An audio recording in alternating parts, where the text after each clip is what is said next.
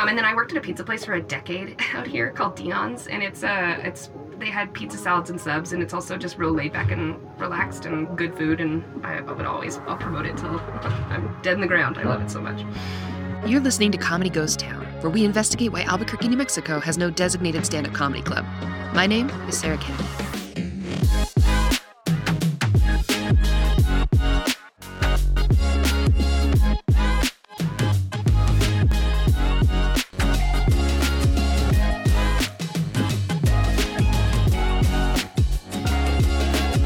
I was lucky enough to be a guest on fantastic Omaha, Nebraska comedian Zach Peterson's podcast, No Coast Comedy Club, to talk about Comedy Ghost Town, Albuquerque, and our comedy scene. If you're not listening to his podcast, you are super missing out. He interviews some heavy hitters and they discuss the state of comedy in markets away from the two biggies, New York and LA. This episode of this podcast features highlights from our conversation. And if you'd like to hear any more of Zach's interviews with other comics, you can listen to more at the link I've included in the show's description. But for now, enjoy. What what like overall like what would you tell people about the scenes there, or specifically Albuquerque or of New Mexico in general? Yeah, what I think is so cool is okay, so I started comedy in New Mexico, in Albuquerque, and it was the year that our only comedy club closed. So we were just putting them on, putting on shows ourselves in bars and theaters and stuff. Yeah. And that's just exactly what it is. It's like a super DIY scene, and uh, I, I left and I actually went to New York for five years, and then I moved back because I, I just I love that community so much, and I just love oh. the kind of comedy that we get to do there is so interesting because this is how I describe at least the comedy in New Mexico to other people. But do you know how like on Australia, all of the animals evolved without any influence of Yes. the other continents? Like you get like a duck-billed platypus because it's so isolated. We Yeah, are like yeah. four hours away from the nearest big market city. So all the art that happens in Albuquerque kind of happens in its own special way, in its own for its own community and for its own self, and it's like pretty isolated in that way. But it's uh, really unique and cool and exciting. Yeah, yeah, and I noticed that when I was down there for the Funny Fiesta. Uh, really cool space we did. The Box Theater is, is where we is that like the epicenter of the comedy scene, or are there a lot more spaces, or is it just like Omaha was before we got our improv theater, where it was just like hopping around? Like we go to that bar a lot because that's where the open mic is, and all that kind of stuff. Yeah, you know what's so interesting about the box is they were so supportive for the Funny Fiesta, and they are always very supportive. However, they are very clear that they are an improv theater, and they just do improvised short form shows like Whose Line Is It Anyway, Fridays and Saturdays, and then they also do like children's theater, like musicals and stuff like that for little kids.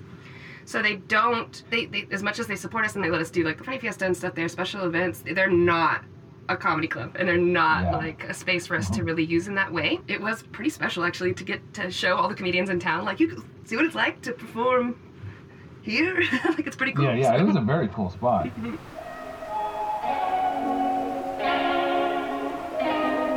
What are some of the other spots that everyone uh, performs at around town? So there's actually okay. There's been this big push in Albuquerque lately, and I think a lot of other towns have it too. But we have multiple, almost like food court spaces where it's like a whole bunch of Yeah. restaurants all share like a big warehouse together. Mhm. So there's a take on that in Albuquerque where instead of it being just a whole bunch of restaurants, there are multiple restaurants under the roof, but it's uh, multiple entertainment spaces. So there's like a big sports bar. There's gonna be like a big music hall. There's a patio where there's DJs, and then there's a space, and it's for dueling pianos. And it happens on the oh, weekends where yeah. they just pull out the two pianos and everybody plays together. But on Wednesdays, they let us get in there and have comedy and it is by far it's built it looks like the house of comedy in phoenix it's what it reminds me of it's got like the Okay. that kind of vibe to it and when it's packed it's nice for comedy Nice. and the shows can be so good there but they are not willing to give us a club or turn it over Yeah, it's funny that Albuquerque has a space for two people playing piano at the same time, uh, but not but not stand up comedy. yeah it's like, Um, oh, can we do a show? I don't know. Are you two people playing piano? exactly i'm it's gonna be byo piano uh,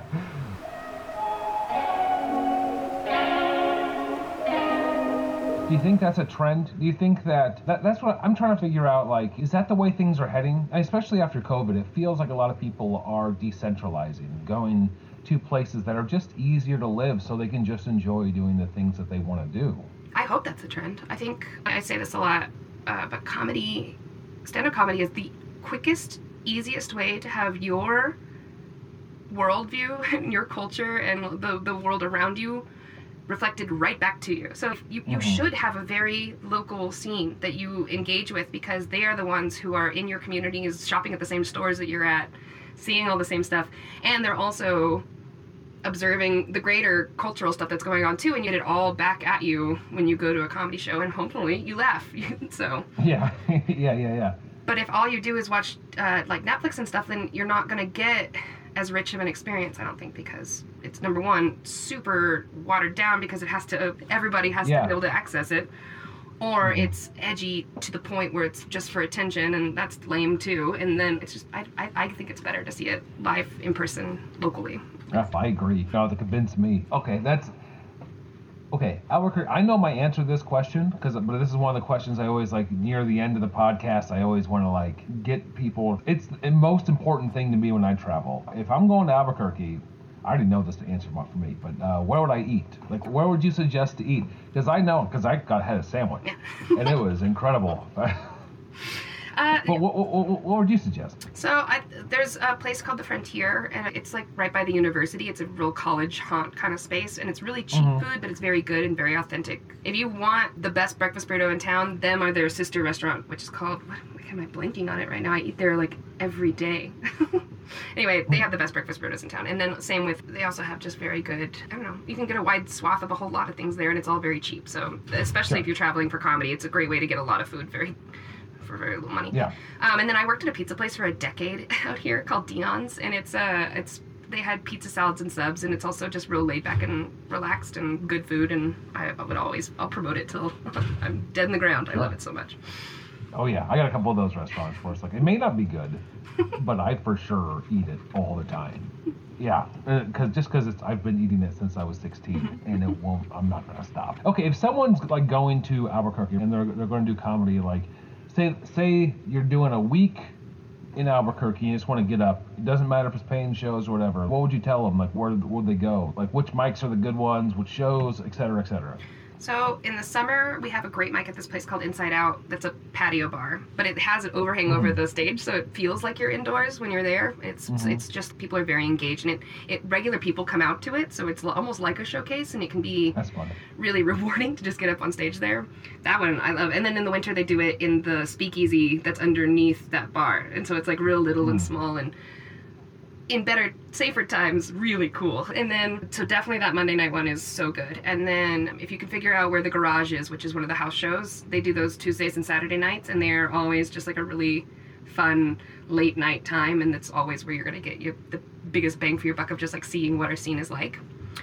Mm-hmm. And then if you want to do like a showcase, getting with a local producer and either doing Wednesday at that Rebel place, which is the, the dueling piano bar, that, that place is great and you'll have a good time there, or having a show put on for you special. We do that a lot too. Like we had just I mean, randomly, Kyle, Kyle Kinane was just driving through and we were like, oh, Mm-hmm. crap. Like, uh, and we just put him up at this place. It's like a restaurant slash an art space. And like, cool. It only seats like 40, 50 people, but we had no notice, and he was just like, this place is cool. I like this place a lot. it was really nice. But that kind of stuff, we did the same thing for Jake Flores and Avery Moore when they came through. We just put them at mm-hmm. Cosmos, which is the art space. And we, they were that was a venue too for the Funny Fiesta, I think the second week, but oh, Okay. it's pretty neat. Yeah, I did everything in the box. I was like two blocks away from the box in a hotel, and I just I, that area. I know, and and yeah, I walked there at night, and I was told not to, but it's like it seems fine. I don't know. it's like you're walking at night. I'm like, I is it bad? It was Like, fine. I- yeah, that's where I live. Yeah. I live downtown, so I, I walk around at night too. It seems fine. I don't know. I have no idea. no. Yeah.